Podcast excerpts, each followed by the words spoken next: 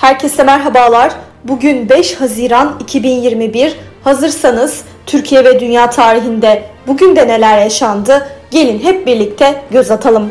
Dünya tarihinde bugün yaşananlar 1967 İsrail ile Arap ülkeleri arasında tarihe 6 gün savaşı diye geçen çatışmalar başladı. Çatışmalar sonrasında kendi topraklarından daha fazla toprak elde eden İsrail Gazze şeridini, Beytüllahim ve Hebron kentlerini, Batı Şeria'yı ve Golan tepelerini ele geçirdi. 1975 Süveyş kanalı 6 gün savaşının ardından 8 yıl sonra uluslararası deniz trafiğine açıldı. 1977 ev kullanımına uygun ilk pratik kişisel bilgisayar olan Apple II satışa sunuldu. 1981 ABD Hastalık ve Korunma Merkezlerinin yayımladığı haftalık bir tıbbi dergide Kaliforniya'nın Los Angeles şehrinde 5 kişide sadece bağışıklık sistemleri zayıflamış hastalarda görülen zatürenin az rastlanan bir formuna rastlandığı bildirildi. Bu hastalar ilk onaylanmış AIDS vakaları olarak tarihe geçtiler.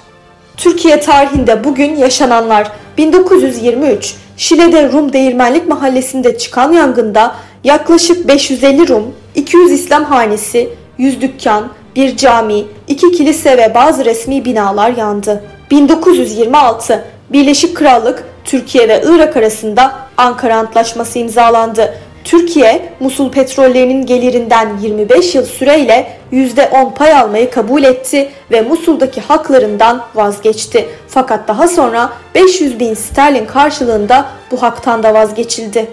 1936 Maliye Bakanlığı Kuruluş Kanunu çıkarıldı.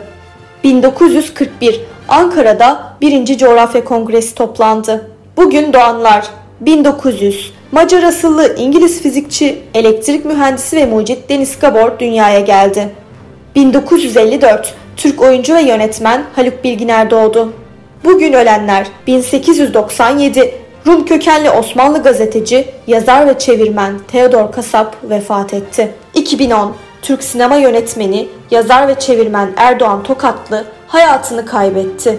Bugünkü bültenimizi de burada sonlandırıyoruz. Programımızda tarihte gerçekleşen önemli olayları ele aldık. Yarın da tarihte neler olduğunu merak ediyorsanız bizi dinlemeyi unutmayın. Yarın görüşmek üzere.